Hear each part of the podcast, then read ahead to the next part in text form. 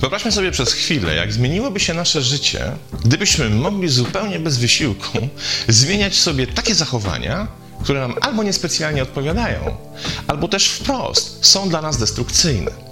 Odkrywasz coś, co ci przeszkadza w życiu, jakieś swoje zachowanie, rodzaj myślenia, przekonanie czy też przyzwyczajenie, i od tak, bez najmniejszego wysiłku, dokonujesz zmiany tego, co uznajesz za nieodpowiednie. Kusząca wizja, prawda?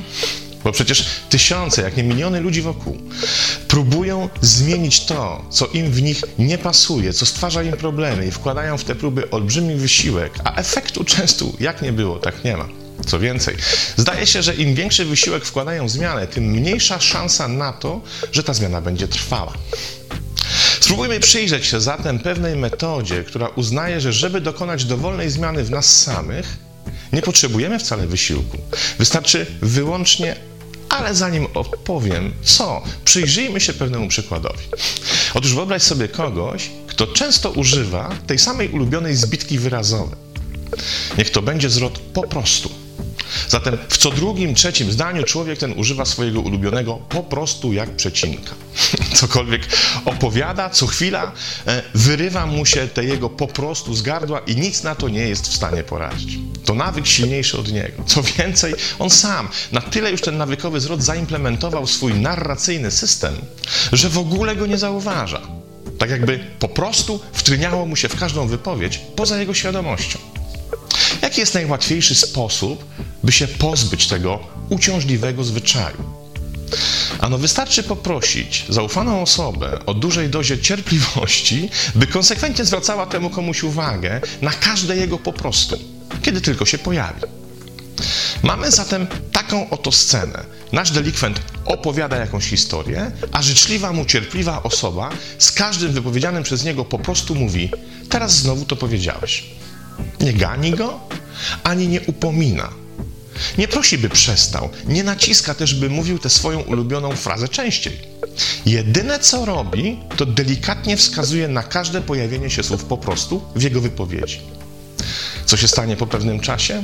Otóż nasz delikwent zacznie używać swojego ulubionego terminu coraz rzadziej, aż w końcu na dobre się od niego odczepi. Co się tak naprawdę wydarzyło w powyższym przykładzie? Otóż bohater naszej historii zobaczył, jak często to robi. Uświadomił sobie wszystkie padające z jego ust po prostu, w tym przede wszystkim te, które umykały jego uwadze. I sama świadomość tych zdarzeń dokonała cudu. Ich częstotliwość zmalała, by w końcu zniknąć zupełnie. W ten sposób świadomość dokonała bezwysiłkowej anihilacji niechcianych zachowań. I tu dochodzimy do sedna. By rozwiązać problem, często wystarczy sama świadomość i żaden wysiłek nie jest potrzebny. Jeśli nawet bohater powyższej historii zaparłby się w sobie, by nie mówić po prostu, to musi w tym celu wykonać spory wysiłek i dodatkowo uważnie śledzić każde wypowiadane zdanie, by zlokalizować swoją językową naleciałość. A zatem również potrzebuje w tym celu świadomości. Bez niej dokonanie zmiany nie jest możliwe, zaś z nią zmiana dokonuje się często sama. Pamiętasz może z dawnych lat ten przebój elektrycznych gitar? Wsiadł do autobusu człowiek z liściem na głowie Nikt go nie poratuje, nikt mu nic nie powie Wyobraźmy sobie tę scenę. Siedzi w autobusie gość z liściem na głowie. Co się musi stać? Jaki musi zostać spełniony warunek, by sięgnął ręką i zdjął ten liść z własnej głowy? Otóż musi najpierw wiedzieć, że ten liść tam jest. Jeśli nie wie, że siedzi z liściem na głowie, to nie sięga ręką po to, by go zdjąć. Zatem najpierw musi się pojawić świadomość, jeśli chcemy cokolwiek zmienić. Ale David Hawkins, znakomity psychiatra i badacz ludzkich zachowań, a szczególnie poziomu świadomości, idzie jeszcze dalej. Mówi, że już samo pojawienie się świadomości powoduje zmianę. Hawkins podaje przykład kogoś, kto ma problem z jedzeniem zbyt dużej ilości ciastek. Ilekroć ten ktoś obiecuje sobie, że przestanie, tylekroć przegrywa sam z sobą, bo nawyk oraz ochota na ciasteczka są silniejsze od jego postanowienia. Jednak Hawkins proponuje inne rozwiązanie. Mówi, że wystarczy liczyć zjedzone ciastka i Nic więcej. Żadnego wysiłku, żadnej chęci zmiany, żadnych prób wyzwolenia się spod tyranii ciasteczek. Wyłącznie samoliczenie. Co się wówczas dzieje? Otóż pojawia się świadomość ilości wchłanianych ciastek, a wraz z nią, z biegiem czasu, ta ilość zacznie maleć. Zostawmy jednak na chwilę Hawkinsa i przyjrzyjmy się pewnemu mechanizmowi, który może nam pomóc zrozumieć, w jaki sposób ten model działa. Otóż pamiętam swego czasu w jednej z komercyjnych stacji telewizyjnych emitowano program z udziałem ludzi walczących z otyłością. Dedykowano im osobistego trenera i dietetyka, którzy mieli zmienić ich żywieniowe i sportowe zwyczaje, by w efekcie mogli się pozbyć zbędnych kilogramów. Jednak zanim rozpoczęto proces odchudzania, przez dwa tygodnie śledzono życie uczestników programu. Zainstalowano kamery w ich mieszkaniach, w pracy i najczęściej odwiedzanych pubach. Zatrudniono nawet prywatnych detektywów, których zadaniem było nie tylko śledzenie bohaterów programu, ale też grzebanie w ich śmieciach. A wszystko po to, by w miarę precyzyjnie ustalić ich dotychczasowe zwyczaje żywieniowe. Po tych dwóch tygodniach zadano uczestnikom pytanie o to, ile ich zdaniem wchłaniają średnio kalorii dziennie. Wszyscy podawali liczby poniżej 3000 kalorii. A jaka była rzeczywistość? Otóż tak naprawdę średnio pochłaniali od 5 do 6 tysięcy kalorii dziennie. Skąd ta różnica? Decyduje o niej świadomość, bo okazuje się, że większość naszych zachowań żywieniowych w ciągu dnia to aktywność nawykowa, której sobie nawet nie uświadamiamy.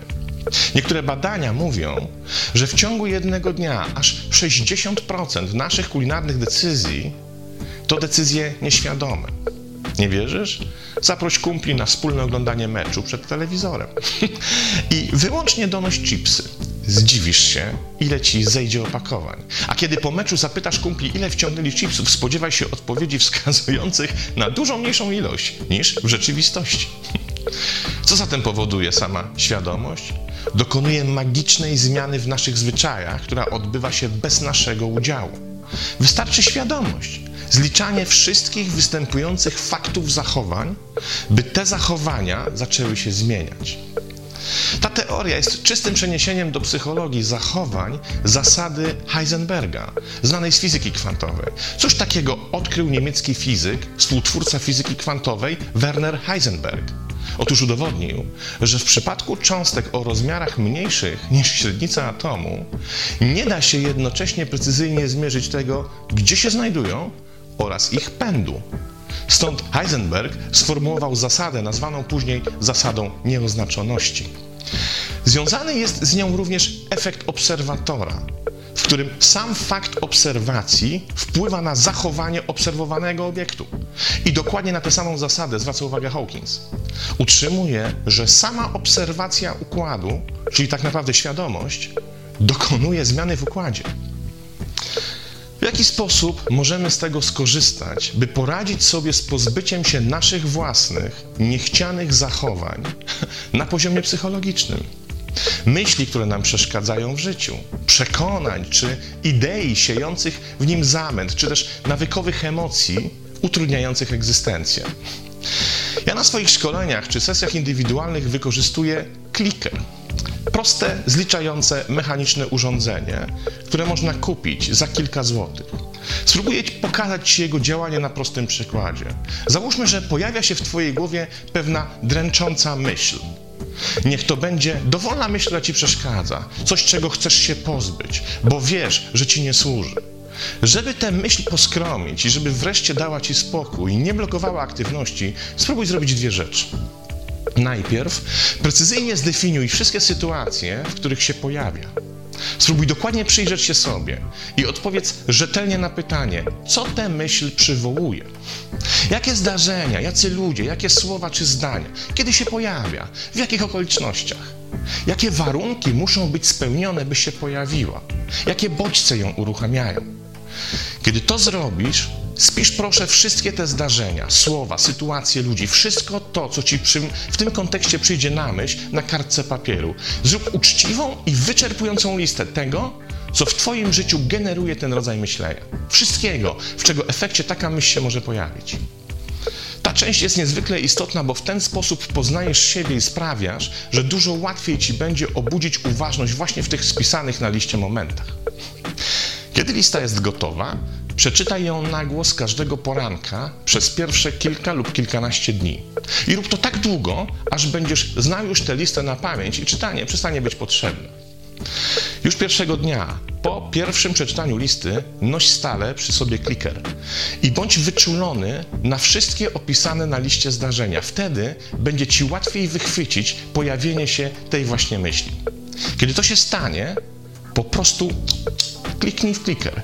Nie staraj się nic dodatkowego z tym zrobić. Nie oceniaj. E, Nie miej pretensji, że znowu tak pomyślałeś. Nie chciej tego zmieniać. Nie miej intencji ingerowania w te myślenie w jakikolwiek sposób. Wyłącznie, beznamiętnie obserwuj siebie i rejestruj za każdym kliknięciem moment, w którym ta myśl się pojawi i rób tak przez cały dzień.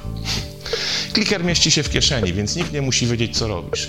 Jedyną zaś rzeczą na koniec dnia, tuż przed zaśnięciem, jest to, byś spojrzał na wynik danego dnia. Żebyś zapoznał się z liczbą kliknięć.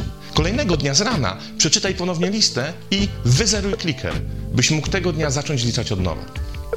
Wykonuj to zadanie przez dwa tygodnie. Jeśli go nie zaniedbasz i rzetelnie będziesz to co dzień robił, efekt przejdzie Twoje najśmielsze oczekiwania. Tak przynajmniej się stało we wszystkich przypadkach, w których pracowałem z osobami walczącymi z własnymi niechcianymi zachowaniami. Bezwysiłkowa, klikerowa anihilacja naprawdę działa. Spróbuj. Pozdrawiam.